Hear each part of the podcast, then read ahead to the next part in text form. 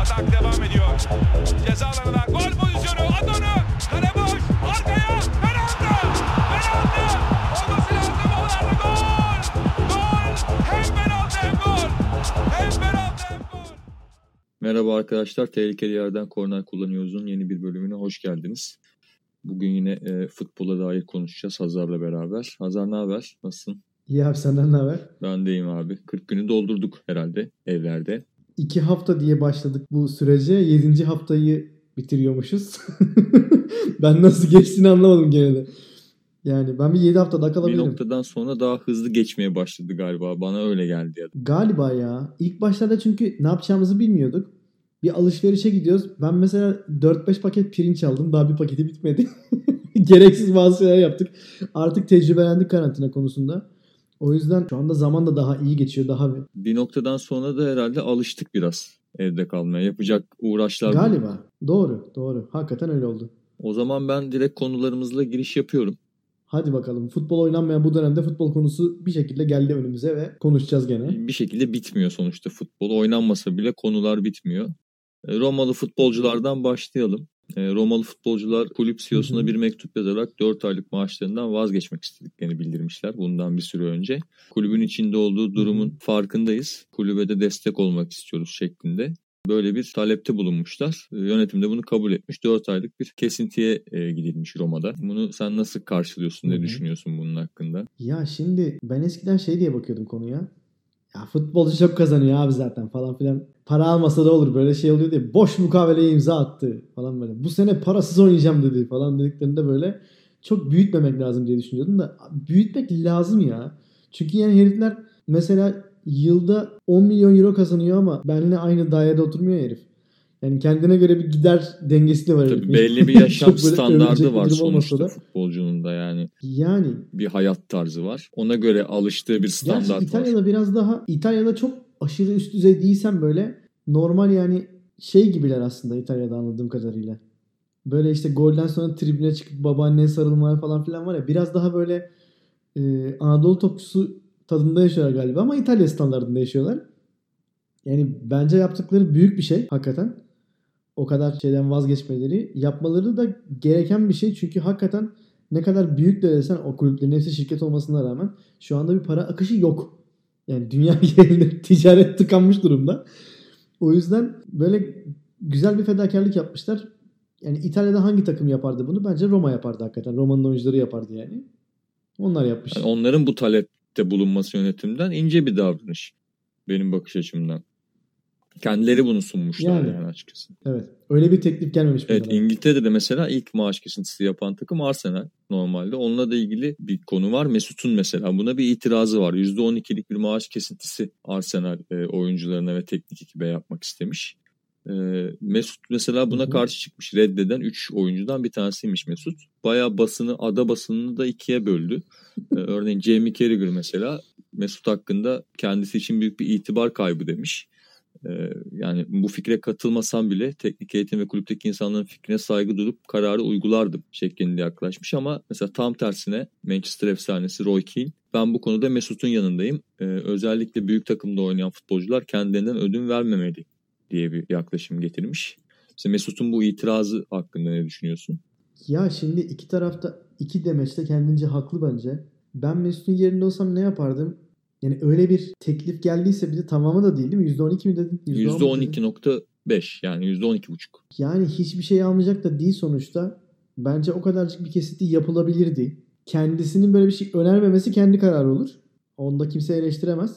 Kendisi yani Romalı oyuncuların yaptığı gibi söylüyorum yani. Onların gidip önermesi Mesut öyle bir şey yapmamış olsa niye yapmadı herif bunu diyemezsin. Ama böyle bir şey varsa herkes de buna uyduysa yani bence eyvallah deyip geçmek lazım.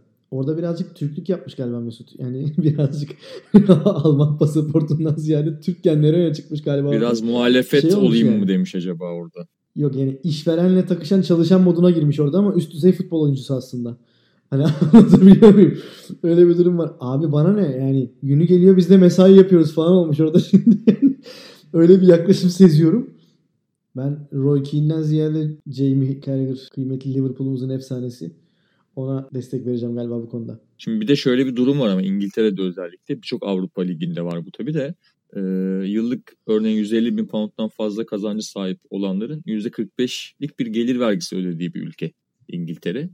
Bu Evet. gelir vergisi de durumu biraz değiştiriyor. Bununla ilgili de mesela daha önce oynamış efsane futbolcuların açıklamaları var. Yani olayın ekonomik boyutu biraz daha karışık aslında. Hani ben az aldım, çok aldımdan ziyade ödemek zorunda oldukları bir takım vergiler de var futbolcuların orada. Türkiye'nin aksine mesela Türkiye'de biliyorsun yok böyle bir vergi. Zaten birçok dünya yıldızının Türkiye'yi seçme sebebi yani Drogba'nın, Schneider'in, Ortega'nın, Anelka'nın falan böyle zamanında Quaresma'nın Türkiye'yi seçme sebebinin de bu olduğu söylenmişti. Türkiye'de çünkü iyi kazanıyorsun ve vergi az ödüyorsun Evet doğru. gibi bir durum. Kariyerinin sonuna yaklaşmış futbolcular için Türkiye kazanç açısından hani belki çok yüksek maaşlar almıyorlar ama kesinti olmadığı için vergiden dolayı gerçekten iyi kazanıyorlar Türkiye'de. Bir de şimdi çoğu geliyor İstanbul takımlarına ya da Trabzon'a. İstanbul zaten çok güzel bir şehir. Hele bir de o kadar paran varsa daha da güzel bir şehir. Yani Müslümansan Müslümanlığını yaşayabiliyorsun. Hristiyansan Hristiyanlığını yaşayabiliyorsun. Dinsizsen dinsizliğini yaşayabiliyorsun İstanbul'da. O kadar paran varsa.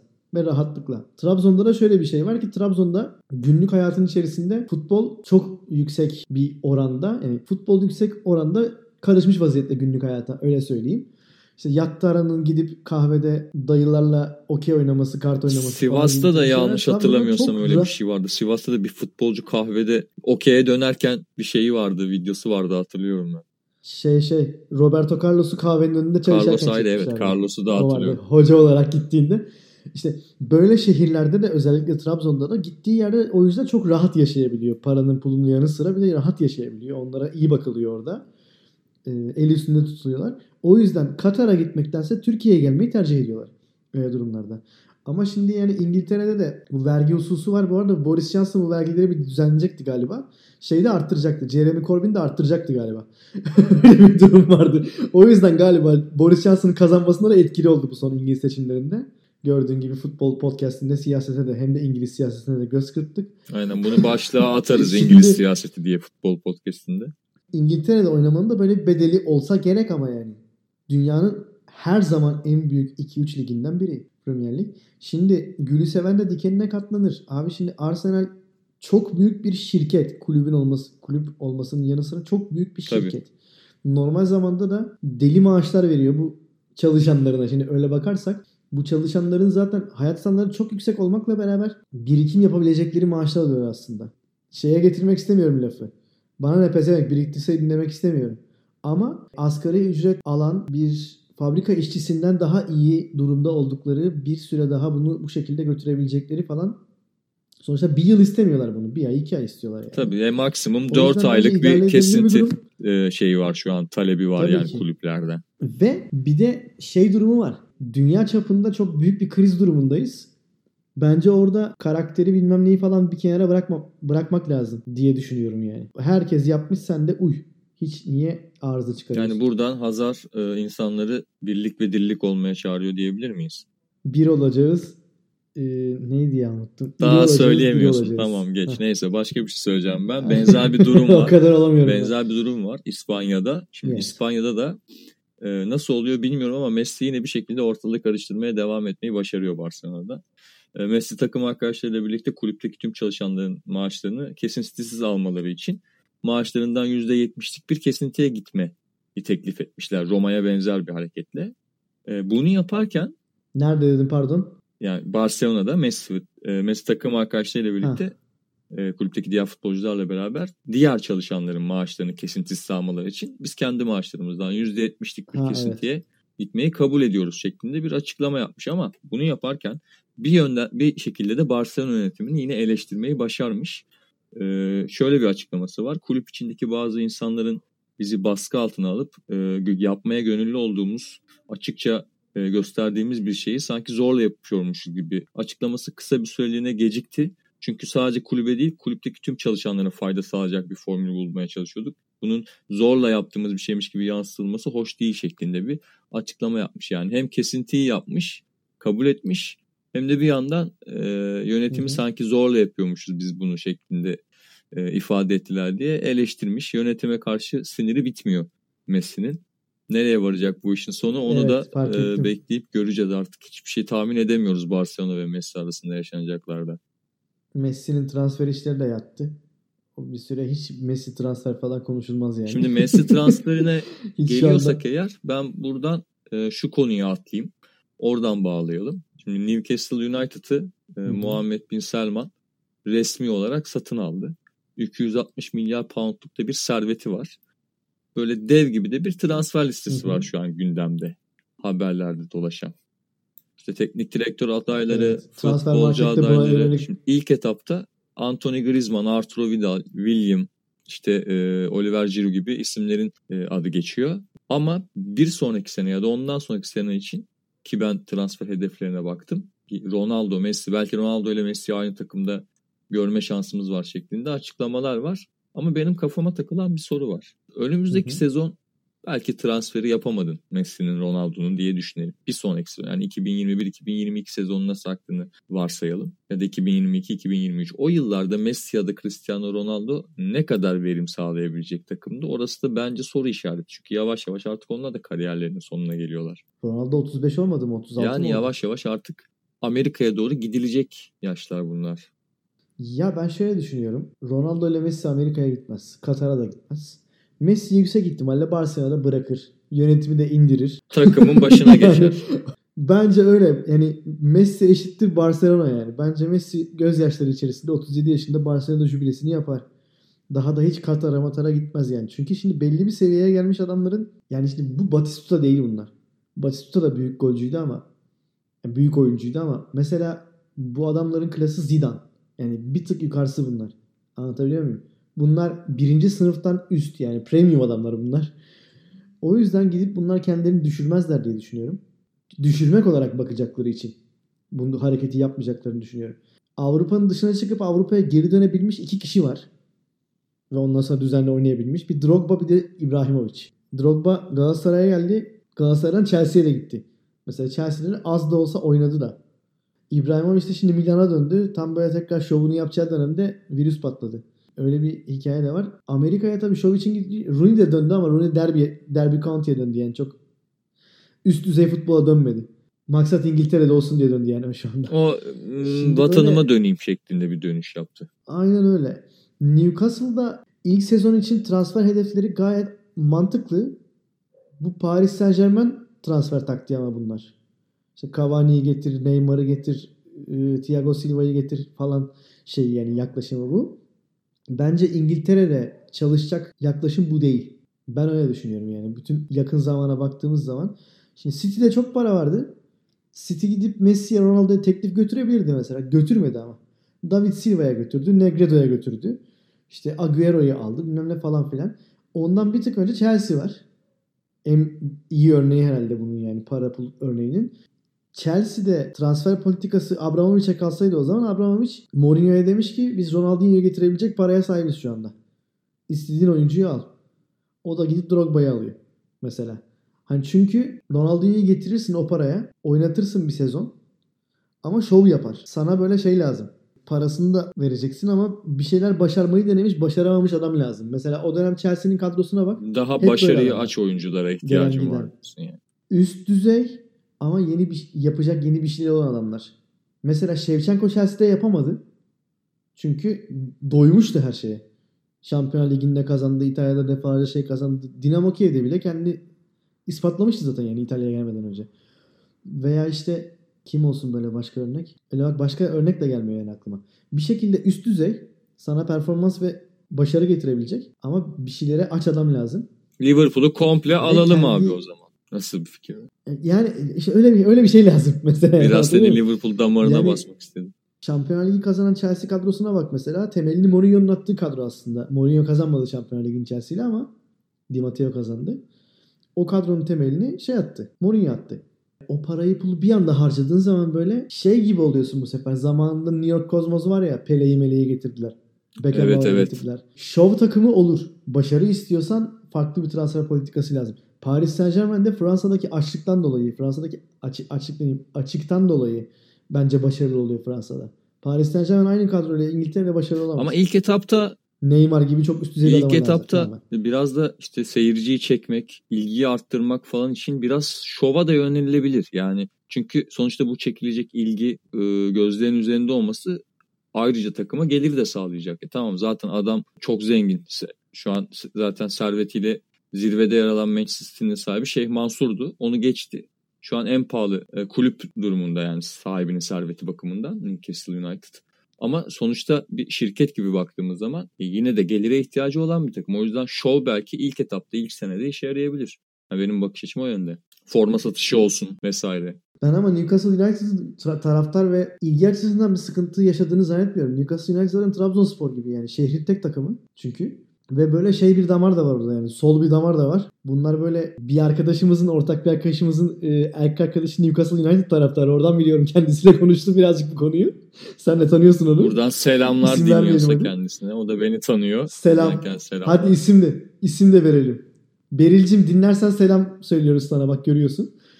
Ee, yani şimdi böyle zaten ilgi açısından sıkıntılı bir takım değil. Alalım da biz bunu proje olarak bakalım falan filan. Ama sonuçta çok büyük düşüş yaşamış bir takım İngiltere da değil. dışında Avrupa'dan yani... çok fazla da bir ilgi yok Newcastle United'da. Atıyorum e, yurt dışından ya da Asya'dan yok. bir ilgi yok ama bu ilgi de getirebilir mesela atıyorum Griezmann'a Asya'dan olan bir ilgi var hepimiz biliyoruz mesela Asya'daki futbol severlerin global bir destek aynen, getirebilir global evet. olarak e, Asya'daki futbol severlerin Newcastle'a biraz daha dikkat etmesi belki forma satışları bilemiyorum yani bunların da bir etkisi olabilir bir artısı olabilir. En azından ilk etapta Ya tabii. olabilir, Yani tabii ilk etapta. olabilir. Sonrası için dediklerine tamamen katılıyorum. Nereye kadar? Doymuş adamlarla işte zaten başarıya ulaşmış adamlarla e, bir ton para yığıp nereye kadar başarı elde edebilir sonrası çok tartışmalı ama belki ilk etapta en azından kulübü de kendi içerisinde yani dışarıdan bir yardım olmadan kar ettirmek için belki bir yıldızlar kadrosu kurmak böyle yaşı ilerlemiş para ya okeyim diyen futbolculardan belki e, bir artı getirebilir ilk sene için. Tabii. William dedin mesela az önce doğru Evet mu? evet. Chelsea'li. Shakhtar'ın Zaten sözleşmesi bitiyor Şimdi William. William Yani sözleşmesi bittiğinde almıyor. ha yani sözleşmesi bitiyor. Ben William'ın yerinde olsam Galatasaray'a gelirim. O senin vizyonsuzluğun. Ya sanmıyorum teklif olduğunu da. Yani Willian zaten yıllardır Premier Lig'de oynuyor abi. Zaten Willian Avrupa'yı Shakhtar'da da gördü. Şimdi o adam için hakikaten böyle yeni bir şeyler benim düşüncem. Drogba'nın Galatasaray'a gelişine bakıyorum. Hacı'nin Galatasaray'a gelişine bakıyorum. Schneider'in aynı şekilde. Veya işte başka yani Alex'in Avrupa'dan teklifler varken Fenerbahçe'ye gelişine bakıyorum. Avrupa'da başka böyle beklenmedik hareket şey yapmaya çalışıyorum. Hep aklıma Türkiye geliyor. Yani bu adamların yapacak işi olduğu için geliyor buraya daha. Ya tamam biz yapacağımızı yaptık ama biraz daha farklı bir şeyler yapabiliriz mantığıyla hareketle. Bir şekilde Türkiye'ye ikna oluyorlar ya. Şimdi Newcastle belki de İngiltere Premier Ligi'nde oynamayı hep istemiş ama bir şekilde denk getirememiş adamlar için bir şey olabilir. Yani öyle adamlara götürseler mesela teklifleri başarılı olabilirler gibi geliyor. William gitmemeli yani bence. Zaten Chelsea'de oynuyor. O zaman e, buradan Onun için yeni bir şey lazım. buradan eğer e, Muhammed bin neydi adamın adını unuttum. Muhammed bin Selman Muhammed bin bizi Selman. e, dinliyorsa buradan Hazar'ı e, sportif direktör olarak takımın başına getirmesi kendisi açısından iyi olur. Kendisi belli ki bir takım futbolcular ben- bulacak yani kovalayacak bunu. Başarıya ağaç. Bu arada Sörlot da varmış transfer listesinde. Sörlot'u da istiyorlarmış. Sörloth bence Türkiye'ye Evet, çok fazla bir adam. kat- Çağkan katılıyorum, katılıyorum. Sörlot çok fazla bir adam. Mükemmel bir herif yani. Biraz teknik direktör ben- bakalım bu arada. Ona gelecektim. Yani o, o çünkü Bakalım. benim biraz canımı sıktı. Tat kaçırdı yani teknik direktör adayları. Yani Newcastle alındı okey. Çok güzel de bir yatırım var arkasında. Çok vizyonsuz hareket edilecekmiş gibi geliyor. Futbolcular tamam ama teknik direktör adaylarında ben bir Rafael Benitez görüyorum. Bayağı bir tadım kaçtı. Rafael Benitez'in hakkını yiyorsunuz. Niye Benitez tadınızı kaçırıyor kardeşim? Benitez dediğiniz adamın Şampiyon Ligi şampiyonluğu var lan. Allah Allah. Niye bu herifi beğenmiyorsunuz? Bu herif niye üvey evlat? Şimdi Manchester United, Manchester City, Chelsea, Leicester City bunların ardından yine bir e, zengin iş adamının ya da Arap şeyhinin satın aldığı bir takım var. Bu futbolu nereye götürüyor ya da İngiltere futbolunu nereye götürüyor? Biraz da onunla ilgili fikrini sorayım. Ben futbolun da önce yerin burası olduğunu düşünüyorum. Endüstriyel futbol karşıyız marşıyız falan filan da ben daha önce biz gene galiba bu konuya değinmiştik. Abi şimdi beğendiğin hayran olduğun adamı Türkiye'ye getiren endüstriyel futbol yani. Doğru. Futbol endüstriyelleşince böyle oluyor yani. Hayır bin- bilmem kaç yıllık köklü kulüpler satılıyor. Abi sattırmayın. Hani niye satılıyor? Anlatabiliyor muyum? Dernekten bunlar şirkete dönüşüyor. Yıllar içerisinde Türkiye Dernekler Kanunu'na tabiyken AŞ oldular. Şimdi AŞ'nin zaten direktörü farklı, spor kulübünün başkanı farklı falan ya Türkiye'de. Galiba artık İngiltere o yavaş yavaş gitti. Şimdi bu bir business. Ve iş adamları bu kadar karlı bir business'ı kaçırmaz tabii ki. Tabii ki. Ee, ama ben şey olarak düşünmüyorum. Yani sadece para konuşacak. Hayır. Sadece para konuşmuyor. Leicester da çok ciddi bir yatırımla satın alındı. Ama bir kere şampiyon olabildi. Öbür sene zaten e, Leicester'ın öbür seneki düşüşü galiba tarihte Premier Lig tarihinin en kötü şeyiymiş. Ne derler? Yani şampiyonun bir sonraki sezon o defending champions dedikleri hikaye Anladım. var ya. Aynen ve bir önceki sene Chelsea'nin zaten oyun. Chelsea'nin Zaten bir sonraki o. sene Claudio Ranieri'ye soruyorlar bu seneki amacınız ne diye. Ligde kalmak diyor adam. Çok net bir açıklama. Evet. Ki sezonun ortasında gönderildi zaten Claudio Ranieri. Biraz hazırlıksız yakalandı aslında onlar şampiyon. Evet bir evet durum var kesinlikle yani. öyle. Bütün büyüklerin kötü olduğu bir sezondu ama çok iyi değerlendirdiler. Şimdi hiç öyle gömmemek lazım hakikaten. Hakkını da verdiler. Şampiyonlar Ligi'nde çeyrek finale falan yükseldiler ki Ranieri o zaman istifa etmişti artık. Shakespeare geçmişler hatta şeyin başına Leicester'ın başına iyi hatırlıyorum. Sadece parayla pulla olsaydı Fenerbahçe'nin böyle bir 10 sene 15 sene ligi domine etmesi lazımdı mesela Türkiye'de. Ama olmadı. Sırf para pul değil işte sistem yaratmak falan dediğim hikaye aslında. Tra- Doğru transfer politikasıydı şuydu buydu falan dediğim hikaye aslında o. Futbol buraya mı döner? Bütün kulüpler satın alınır mı?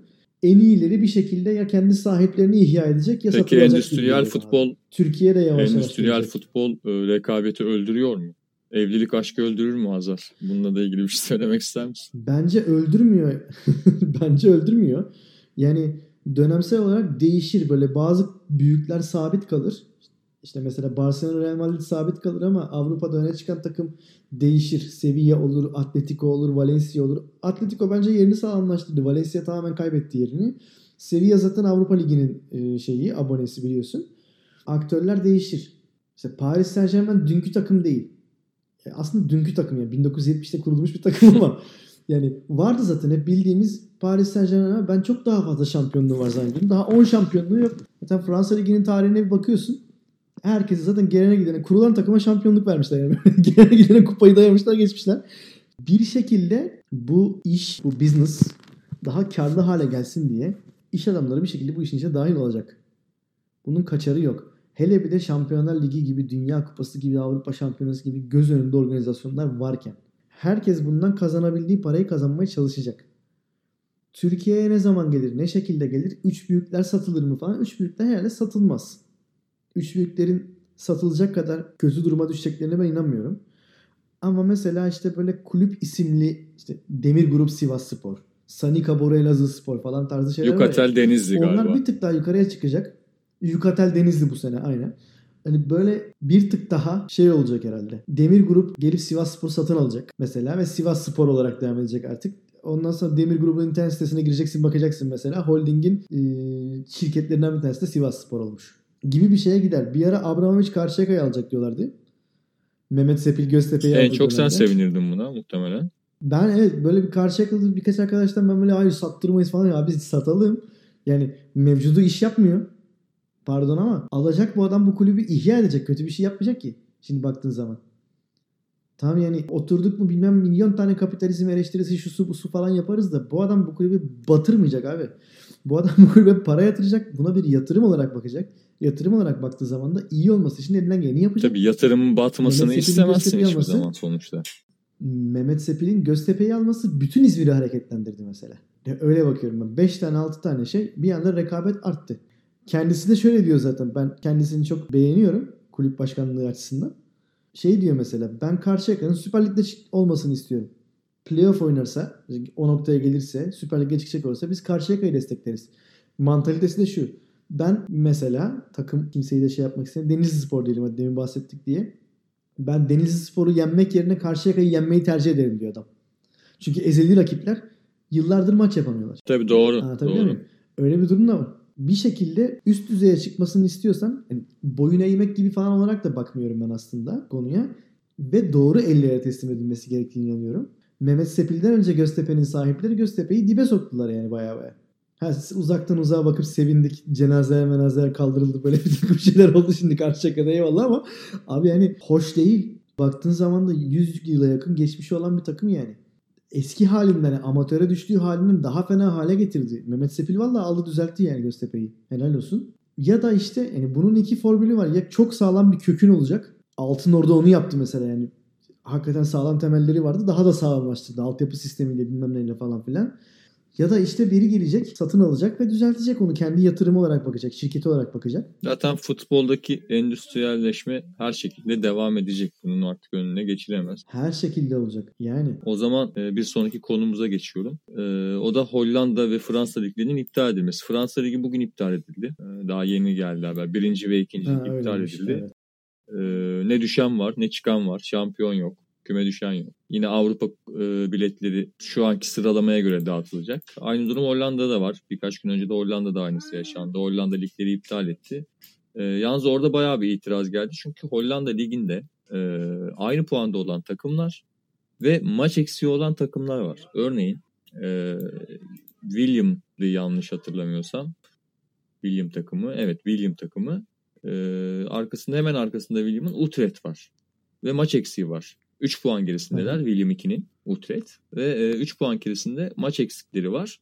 Şimdi William UEFA'ya ikinci öneleme turundan katılıyor. Utrecht hiçbir yere katılamıyor haliyle. E, Ve Utrecht kararın kabul edilemez olduğunu vurgulayıp yasal yollara başvuracaklarını belirtmişler. Kambur teknik direktörü de örneğin Hollanda spor tarihindeki en büyük rezalet şeklinde bir açıklama yapmış. Tabii bu karara en çok sevinenler de ligden düşmek üzere olanlar. Yani 15 ve 19 puanlı Vajvik ve Den Haag vardı Hollanda'da.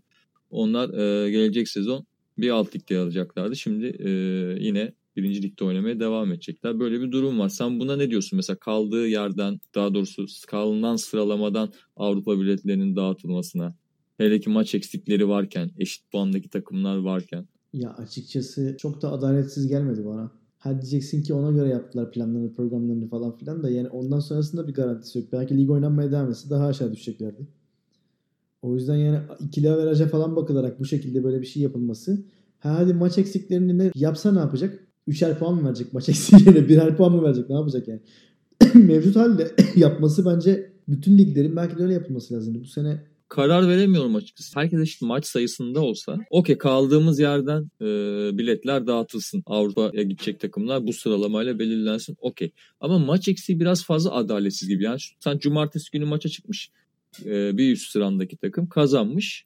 Ya da bir alt sıramdaki takım kazanmış. Bir puanla, iki puanla, üç puanla geçmiş seni. Sen pazar günü maça çıkacaksın. Cumartesi lig iptal oluyor. Maça çıkamıyorsun. İşte önce maçı yapan Avrupa'ya gitmiş oluyor gibi. Burada bir ufak bir adaletsizlik var gibi geliyor bana. Ha dediğin doğru. Oynansa ne olacak? Belki daha geriye düşeceksin. Evet. Ama şu an eşit bir maç sayısı yok. Orada bence bir hata var. Orada bir sıkıntı var. Onun bir şekilde çözülmesi lazım. Çünkü ortada eksik bir maç var. Yani, Yani. puan sonuçta maç üzerinden hesaplanan bir şey ve adamların oynamadığı bir adet maç var. Yani bu maç onların hakkı. Evet herkes işte atıyorum en son kaç maçta kaldılar onu bilmiyorum ama sallıyorum şu an farezi 20 maç olsun.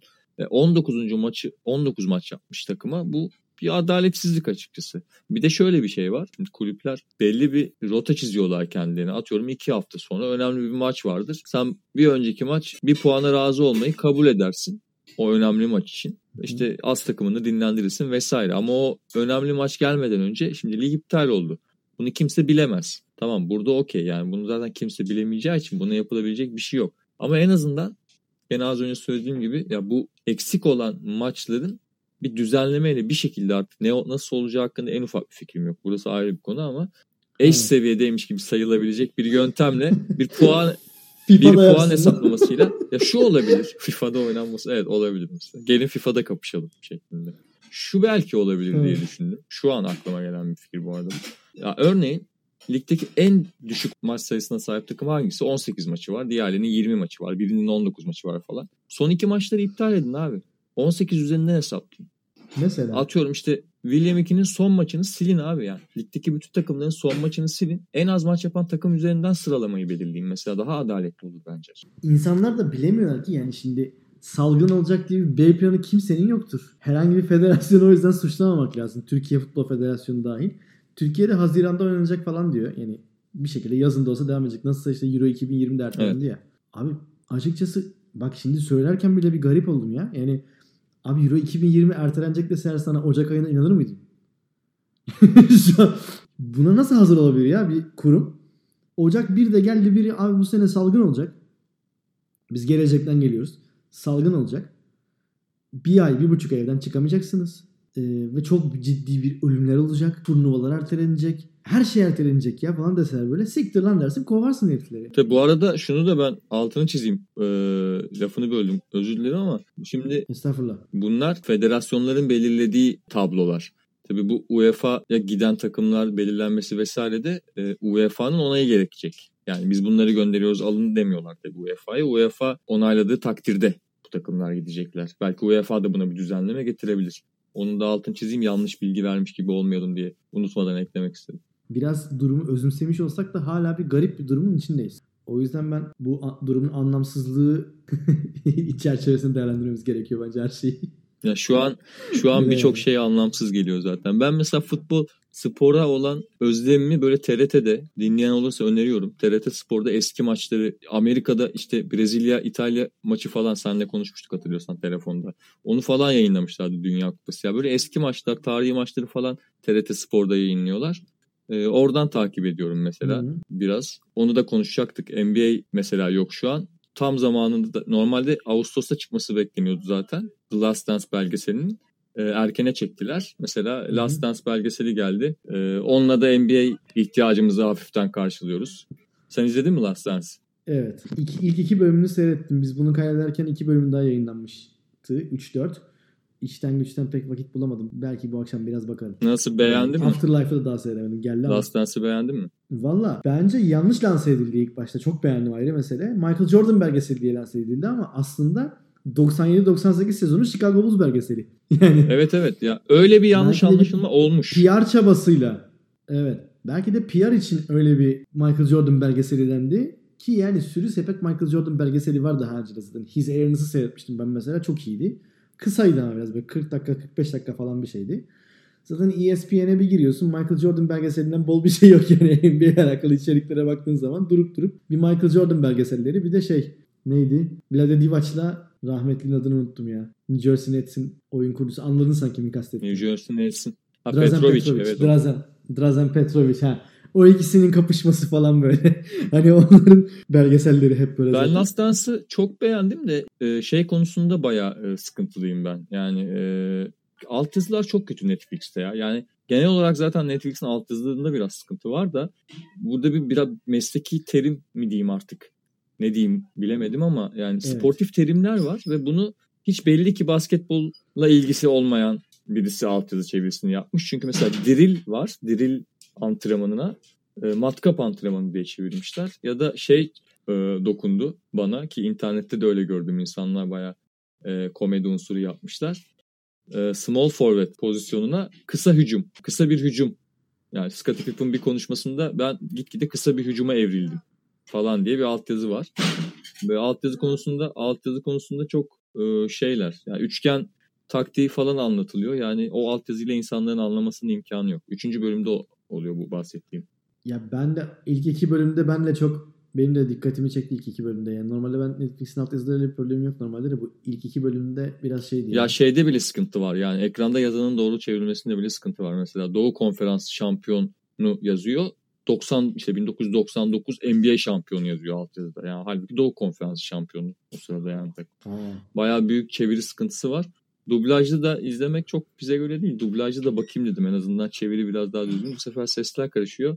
Yok ya. Ya, umarım sonrası için belki düzeltirler ya o altyazıyı. Ya, genel olarak şu Netflix'in altyazı sıkıntısı bir çözülürse hep beraber mutlu olacağız. Buradan Netflix'ten dinleyen varsa bizi ki imkanı yoktur.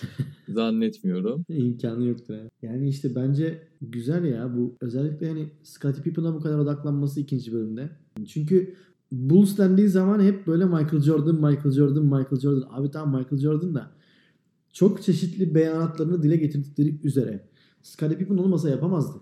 Scottie Pippen yokken yapamadı zaten iki sezon. Hiçbir şey yapamadı. Yani çok aktif bir oyuncuydu sadece. Çok hareketli bir oyuncuydu. Ve özel bir oyuncu olduğu belliydi ama bireysel olarak yani Allen Iverson da çok özel bir oyuncu. Tabii bir Jordan kadar değil ama ama Allen Iverson niye şampiyon olamadı? Çünkü bir Pippen bulamadı. Bak yani Allen Iverson bir Pippen bulamamasına rağmen ki yani son döneminde buluyor gibi oldu Iguodala'yla. Ama olmadı. Yeterli olmadı. Ee, yani o kadar üst düzey bir oyuncu değil bence. Allen Iverson bir Pippen bulamamasına rağmen NBA finaline çıkardı. Ve Lakers'a yenildi yani. Lakers'a karşı bir, bir de bir maç kazandı üstelik. Neredeyse tek Ya başına. sadece Scottie Pippen değil bu arada hani Dennis Rodman'a falan da çok e, eğiliyorlar bu arada devamında.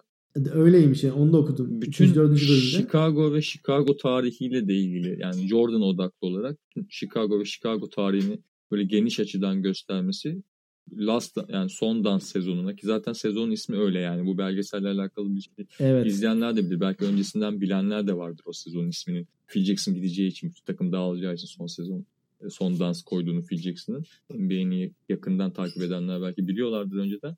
O sezona odaklanması bizim bilmediğimiz arka planını güzel yansıtması açısından ben çok başarılı buldum. Yani izlenebilir, hatta izlenebilir değil, izlenmesi gereken bir dokümantasyon diye düşünüyorum. Kesinlikle ya. Kesin kaçırmaması lazım. Ki ben Netflix'in diğer spor belgesellerini seyretmedim. Griezmann'ın belgeselini falan seyretmedim. Ama bu kaçmaz. yani. Griezmann'ı ben de izlemedim. Sunderland, Tilayda'yı bana çok önerdiler. O listemde var. Ona bakacağım ama. Onu ben de duydum da bilmiyorum ya. Belki Yani Sunderland. Şa- Sunderland deyip geçme. önemli Sunderland de önemli güzide bir kulübümüz. Ona da bir şans vermeyi planlıyorum. Ben bu arada sana da söyleyeyim Afterlife'ın ikinci sezonundayız. Güzel sezon diyorum. Yavaş yavaş bitirelim mi ne yapalım? Ee, öyleyse kapatmadan son bir hatırlatma yapayım. Ee, bizi YouTube, SoundCloud, Google Podcast ve Spotify üzerinden tehlikeli yerden korner kullanıyoruz adıyla aratarak bulabilirsiniz. Twitter'da da kullanıcı ismimiz Tehlikeli Korner. Ee, bir başka bölümde görüşmek üzere. Hoşçakalın arkadaşlar. Hoşçakalın. Kalan 80-82 dakikada hiçbir zaman Barcelona'nın yenileceğini kimse hissetmedi. Değil mi? Evet, O yüzden, Bandırma eee, Spor pankartı da tribünlerde. Eee onları da kutluyoruz. Evet, Bandırma Spor